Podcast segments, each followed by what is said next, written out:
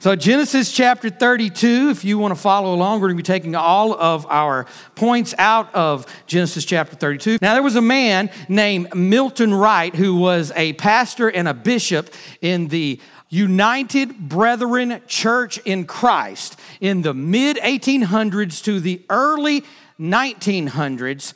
And from his pulpit, so the story goes, from his pulpit and also in the magazine, the denominational magazine that he happened to be the uh, editor of, he railed against heavier than air flight. He said that man would never fly because it is contrary to the will of God. In other words, he said, no matter what, Man's never going to create a machine that could ever fly because God did not make, make man to fly and God did not want man to fly. But oh, the irony that uh, Bishop Wright had two sons one named Orville and one named Wilbur, who did not agree with their father. And before the end of Bishop Wright's life, he actually flew in an airplane created by his sons, the Wright brothers. Bishop Wright thought he was right, but Wright was wrong, right? We're starting a new lesson series this morning called Lord Willing. Have you ever heard some of your good country uh, relatives? My grandfather used to say this Lord willing. If the Lord willing and the creek don't rise. You ever, ever hear that before? So, we're starting a lesson series called Lord Willing, What is God's Will for My Life? And the moment we start talking about God's will for our life, we start thinking of things like, well, is it God's will that I marry this person? Is it God's will that I go to this school? Is it God's will that I get a new puppy? Something like that. But over the next few weeks, we're going to talk about some things that are definitely God's will for our life and uh, we're just going to jump right in the middle of it, okay? So this morning we're going to talk about it is God's will for you, for me, for us to be holy. It is God's will for us to be holy. See, he got real quiet. Oh, holy. He's going to. It sounds like such an old word. It sounds like a churchy word. Or sometimes we, we only want to say, well, God is holy. But in 1 Peter 1:16, it says, You be holy, for I am holy. Around 33 times in the Old Testament, it says, Be holy, including six times where it specifically says, Be holy, for I am holy. Seven times in the New Testament, it says, Be holy. But what does holiness mean? It literally means separate, set apart. Holiness is everything that sets God apart as God. It's His purity, it's His love, it's His goodness, it's His mercy, it's His justice, and they are all set apart from any outside influence and they are separate from evil, selfishness, and wrong motives. And God says, Be holy because I'm holy. He says, Be like me. He wants us to live a life where, where our influences are Him. We're not influenced by the world, where we are actually being set apart from places of, of, of wrong thinking, of wrong motivation. But the thing is, God is holy. By His nature, He is holy. It takes a little work with us, doesn't it? It takes a little bit for us to get beyond our human experiential nature and start to live by our heavenly new creation nature. Hebrews 12 14 says, Strive for peace with everyone and for the holiness without which no one will see the Lord. Strive, strive for peace, and it's implied strive for holiness also. In other words, it takes effort. It takes effort to live at peace with people, doesn't it? Especially when they're getting on your last nerve, right? Thank you. It also takes effort to live a life of holiness. But what does this word strive here in the Greek? It, it means to pursue, to seek after earnestly. So we are to pursue and seek after earnestly the holiness without which no one will see the Lord. So, what is the writer of Hebrews saying here? If, if you don't pursue holiness, you're going straight to hell. That's not what he's saying, okay? That is not the context of what he is saying. What he is saying is that you're never gonna have this overflowing, satisfying, victorious, close relationship with the Lord unless we're actively pursuing him.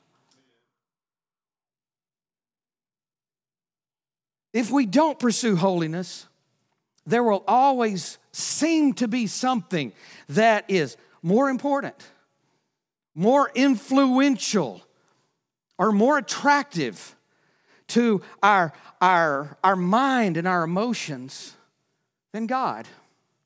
And it usually winds up being our own selfish desires that keep us from pursuing God. But before we go any further, I want everyone to understand, listen to me, understand. Holiness is not a list of do's and don'ts. Okay? Holiness is not a list of do's and don'ts, and it's not just a formula to be followed, it's not a box to be checked. It's a lifestyle of seeking God that will influence our decisions. If our holiness, if our holiness, if our holiness does not cause us to love, reach out and care for people more, it's not holiness. It's just a religious mask trying to make me feel better about me. But that's not what holiness is. Holiness is seeking after God. So let's see a few things about holiness taken from the story of Jacob's encounter with God out of Genesis chapter 32. Everybody find it? Genesis 32, verse 24.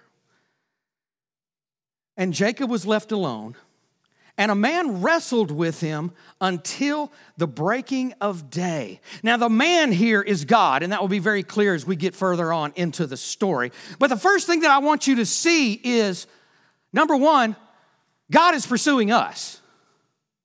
God is pursuing us. Jacob didn't wrestle with the man, the man wrestled with Jacob. You see that? So Jacob didn't start out wanting anything from God. He had not been praying. It didn't say suddenly Jacob was alone and he began to pray. It says that he was alone and God jumped on him. God wanted something from him. God is always pursuing us. You need to understand for us to even, even be drawing closer to God, it's because he's drawing us closer to him. And God wanted something from Jacob. He wanted all of Jacob's proud self reliance and scheming that he had been living his life by. If you remember the story of Jacob, he had tricked his brother out of his birthright, he had tricked his father into blessing him instead of his brother. He had schemed a way to get the best of the flocks from his in laws. He had snuck away from his father in law's house in the middle of the night just so he didn't have to deal with him. And just before we get to verse 24 here, here's what the schemer had done he had sent his wives, his kids, and some bribes before him because he was going to see his brother again. The same one he had tricked out of his birthright, the same one he had tricked out of his blessing. And Esau had said, Next time I see him, I'm going to kill him. So instead of going first, he was going last. Sent his kids first, sent his wives first, sent bribes out there. He had it all figured out. And we think we've got it figured out sometimes, but God wants to change the way that we think. Romans 12, 2. I'm reading this out of the New Living Translation. says, Don't copy the customs and behaviors of this world, but let God transform you into a new person by changing the way that you think. Then you will learn to know what God's will, what God's will is for you. What's this whole thing that we're talking about? God's will, right? Knowing God's will. How are we going to know God's will when we let Him transform our thinking? And when we do that, we'll find out that God's will for us is good and pleasing and perfect. Now, that word transformed right there, the Greek word is metamorpho. Does that sound familiar? Holiness starts with a metamorphosis, a transformation in our thinking. If we don't see ourselves as worthy, if we don't see ourselves as worthy of a deep relationship with God, we're never going to have one. And there's sometimes we need to we need to have our thinking transformed to begin to see ourselves the way that God sees us. To begin to understand how much God does love us and to understand that God is not disappointed in us even if we're disappointed in ourselves. We need to have that transformation if we don't recognize that our human planning and scheming is so far beneath the plans that God has for us, we may not recognize our need for transformation.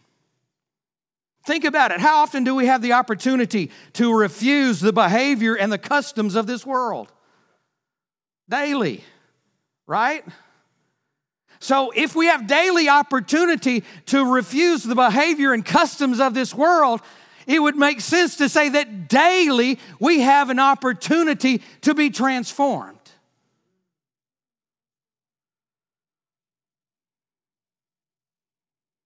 And God can best get a hold of us just like he did when Jacob, with Jacob, when we're all alone. Remember the first sentence out of Genesis 32 24, it says, And Jacob was alone. Jacob was left alone. If we don't make time to be with God, there is no way we'll ever develop a deeper relationship with Him. And I know we've got busy lives.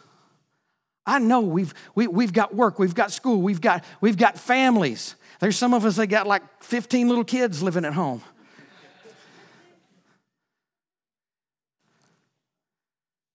And I just don't have time. I just don't have time. And I remember a time in my life when, when I, was, I was working a full time job, and when I said full time, it, it was more than full time. But I still wanted to be a, present dad. I still wanted to be there for my wife. We had just started getting involved in ministry here at the church, and, but my heart was hungry to be with God.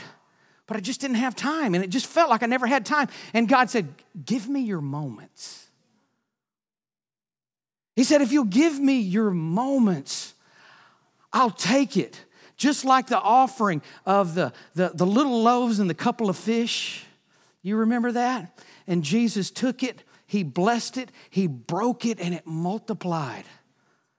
So I would just begin to give God my moments. We all take a shower every once in a while, hopefully. There's some moments there. I'm going to tell you who's really good at, at, at using their moments my wife. That woman can pray down heaven while she's curling her hair. I, I, I have seen it happen. Give God your moments. Back in Genesis 32, verse 25, it says, When the man saw that he did not prevail against Jacob, he touched his hip socket. And Jacob's hip was put out of joint as he wrestled with him. Now, we're going to come back to that verse in just a minute. But verse 26 is what I want you to see right now. It says, Then he said, Let me go, for the day has broken. But Jacob said, I will not let you go until you bless me. So the first thing we saw was that God's after us. But the second thing that we need to see is we don't let go. We don't let go. God starts it, but we've got to hang on. It's kind of like teaching your kid to ride a bike. Uh, every parent that has done this, you take those training wheels off and you run behind that kid, right? And that kid is just riding, you're making sure that they're not going to fall one way or the other. But sooner or later, you got to take your hands off because they've got to learn to ride the bike, right? God starts it, He puts us on the bike, but sooner or later, we've got to ride the bike. Does that make sense? All right. So there's a blessing in a consistent pursuit of God. Psalms 103, verse 2 says, Bless the Lord, O my soul, and forget not all his benefits. When we're not hanging on to God, when we're not actively pursuing, we can forget the benefits or the blessings of holiness, of pursuing Him. Psalms 103 goes on to say that forgiveness is a blessing, healing is a blessing, pulling your life out of the pit is a blessing, love and mercy is a blessing, separating our guilt as far as the east is from the west, that's a blessing.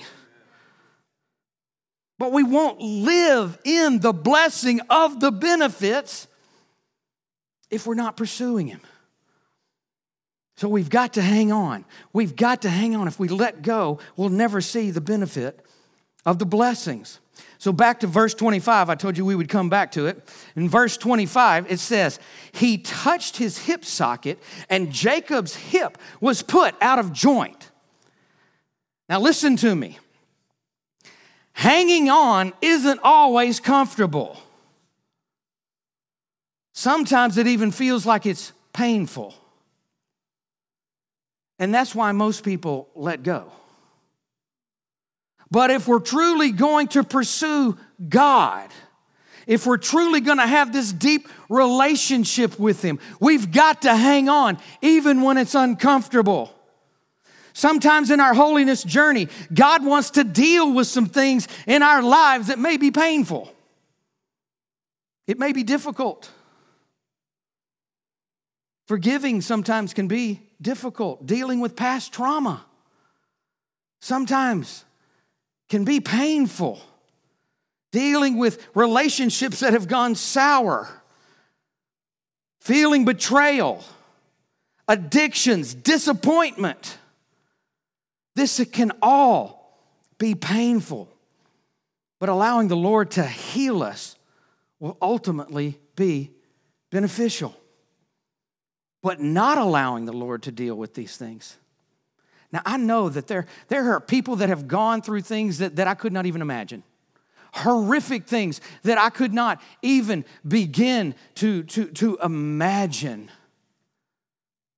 And there's a wound there. And what do we do?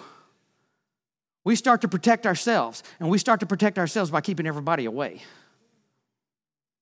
I'm gonna protect myself. Now, God wants to be our protector. But I'm going to protect myself because I got hurt and I'm not going to get hurt again. I'm not going to let myself get hurt again. So, therefore, everybody that would love me and help me walk through it, you stay away. Get away from me. Not allowing the Lord to deal with some of the, the, the hurt places, the broken places in us, it'll stop us in our tracks in our pursuit of Him. There was a, there was a time where uh, I had gone through something where, where, where some people had really, really hurt me, especially this one person. I'd been doing ministry with them, really, really hurt me. I mean, beyond hurt. I mean, they lied about me. They, they, they went out of their way to, to do me harm. And I hated this person. I mean, can, can I be honest? I hated this person because they hurt me so much that I left ministry and I left the church. But this was a Christian doing it to me. This was somebody who thought they were being led by the Lord. It happens. But a dozen years had gone by. The pain wasn't what it used to be. And the Lord brings it up to me and says, You never really forgave him.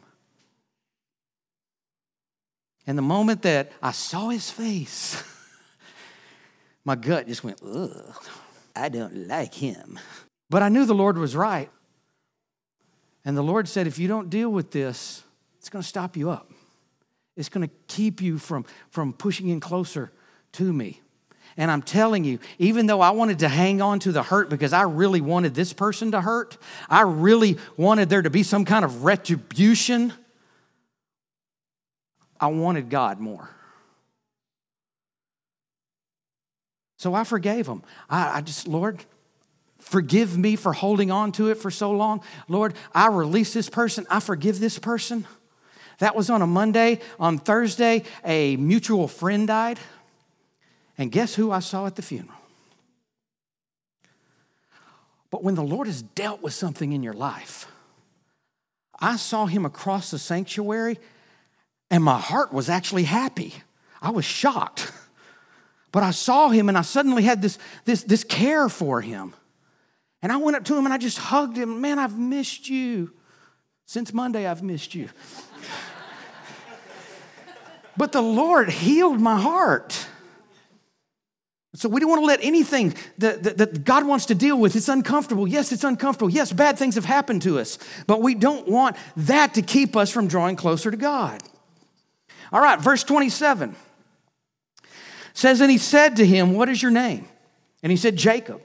Then he said, Your name shall no longer be called Jacob, but Israel.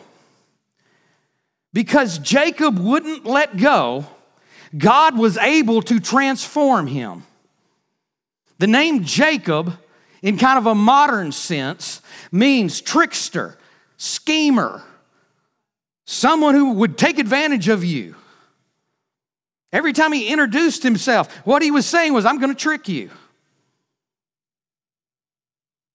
I'm going to do something to you. I'm going to take something away from you. And that's the way that he lived his life. But God changed his name to Israel, which means he strives with God. And the Hebrew word strive here means to persevere, to persist, to persevere or to persist. And if you mix that with the Greek uh, word strive that we took out of Hebrews 12 earlier, which meant to pursue and earnest and seek earnestly, we could say that the name Israel could mean he persistently pursues God. Man, that's much better than trickster, isn't it? Every time you introduce yourself now, you're saying, I'm somebody that persistently pursues God. And this spoke to how he had perceived himself. Because he had been named trickster, he had lived like a trickster. But God changed his name and changed his nature. So the question is what names do you allow to identify you? What name that God has not given you have you allowed to identify you? Moving on. Verse 30. So Jacob called the name of the place Peniel, saying, For I have seen God face to face, and yet my life has been delivered. The sun rose upon him as he, as he passed Penuel, limping because of his hip. Now, let me just throw this out real quick. quick. Uh, it's got two different names for the same place in that verse. I don't know why. Some, some translations just call it Peniel, but for some reason, this one. So I want you to understand we're talking about the same place, okay? Peniel. So he had passed Peniel. So here's the third thing I want you to see and I got to get two out here real quick. Third thing I want you to see is when we encounter God, we're changed forever. When we truly see Him, we're changed forever. I'm not talking about having a, a religious experience, I'm talking about wrestling with the living God. When you have had a real experience, when you have truly seen Him, you're changed forever. To be changed is the ultimate blessing of pursuing God and His holiness. It says the sun came up. It was a new day. It was a new beginning. And I always go back to the day that I got saved. It was, it was an awesome day. I love that day. But you know what? I can remember as I was reading this, I went back to that morning on my knees beside a road, seven o'clock in the morning. And guess what's coming up? The sun's just coming over the trees. And I just had me a, a, a, moment of worship as I was studying. Lord, thank you. Thank you for my new day. Thank you for, for my transformation. It was a new day. It was a new beginning. It says that he, he passed Peniel, the face of God, because he had been in God's presence. It says his walk changed. His way of life changed. Now be grateful we live in the time of day God doesn't have to break your hip to get your attention. Right? He wants to touch a place in your heart. Holiness is a pursuit of God and His will in our lives that will change the way that we walk through this life. It'll change the way we see the world.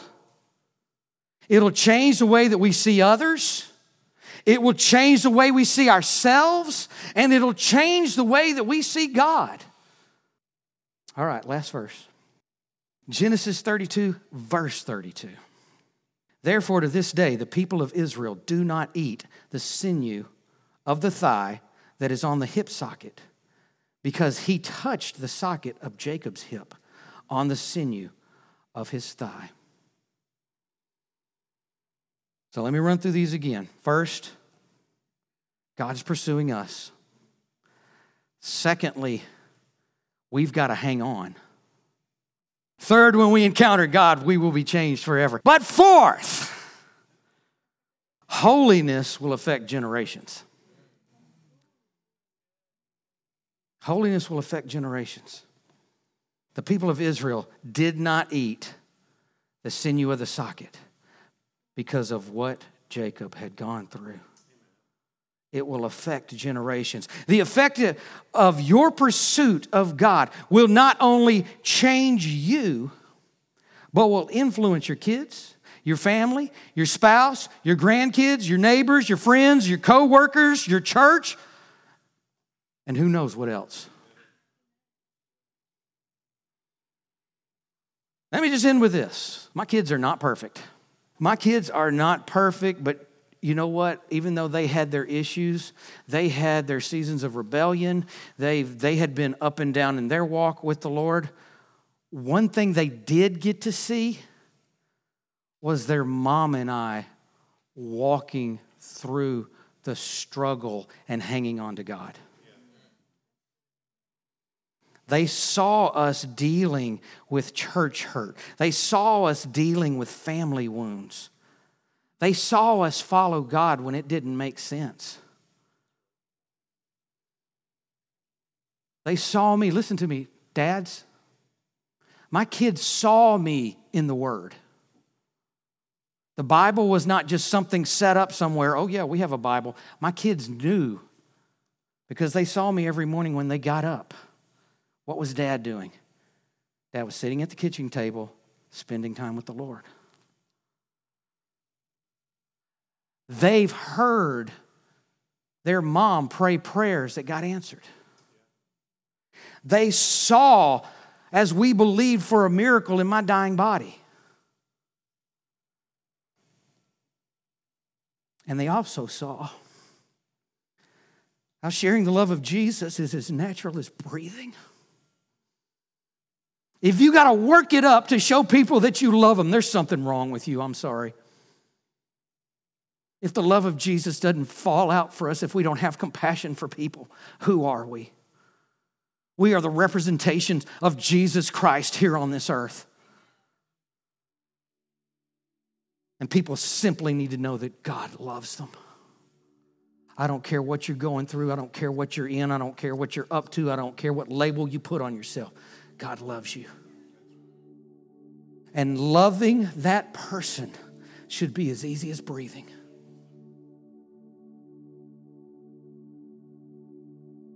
One of the greatest benefits of pursuing holiness is the effect that it has on our families. So, what do I want you to know?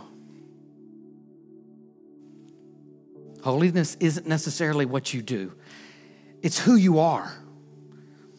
And who you are will influence what you do. What do I want you to feel? Hopefully, you feel a stirring to draw closer to God. And what do I want you to do? I want you to make a decision that the next step in your journey of pursuing God, what is the next step? Where does God want you to go? and ask Him to transform you by changing the way that you think. The reason that we hold back out of fear or whatever would keep us from pursuing God is because we haven't been transformed in that area of our life yet. But He wants to transform us. And then when it gets tough, because I'm going to promise you, everybody look at me, it's going to get tough. It happens if Jesus said in this life, you will have tribulation, I mean, this, this, this is God saying, you will, right? When God said, let there be light, there was. And he said, You will have tribulation. You will have stuff go on in this life that will make you uncomfortable, that we will not like. But be of good cheer because he's overcome the world. So, in the midst of that tribulation, in the midst of that pain, don't pull back, press in. Push in. He's already overcome the world. He already has the answer, He already has the provision for whatever it is that we might need. So, when it gets tough, hang on because He wants to change your nature. And he possibly wants to change your name.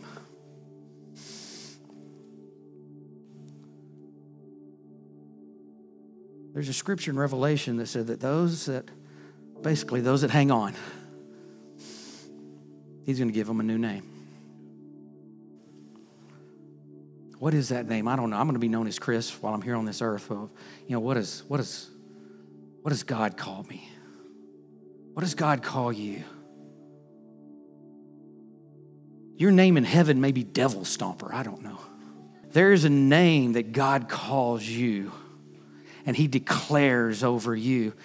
And the first thing it is, is loved and accepted and wanted and valued no matter what's going on, no matter where you are. Let me let you in on a little secret even if someone has never come into a relationship with God yet, they're still loved, they're still valued, they're still accepted. You hear that?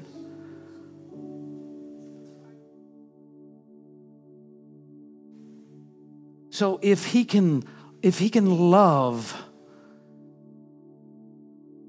the people of this dying world how much does he love his kids? How much does he love those who have stepped into that place of a relationship with him?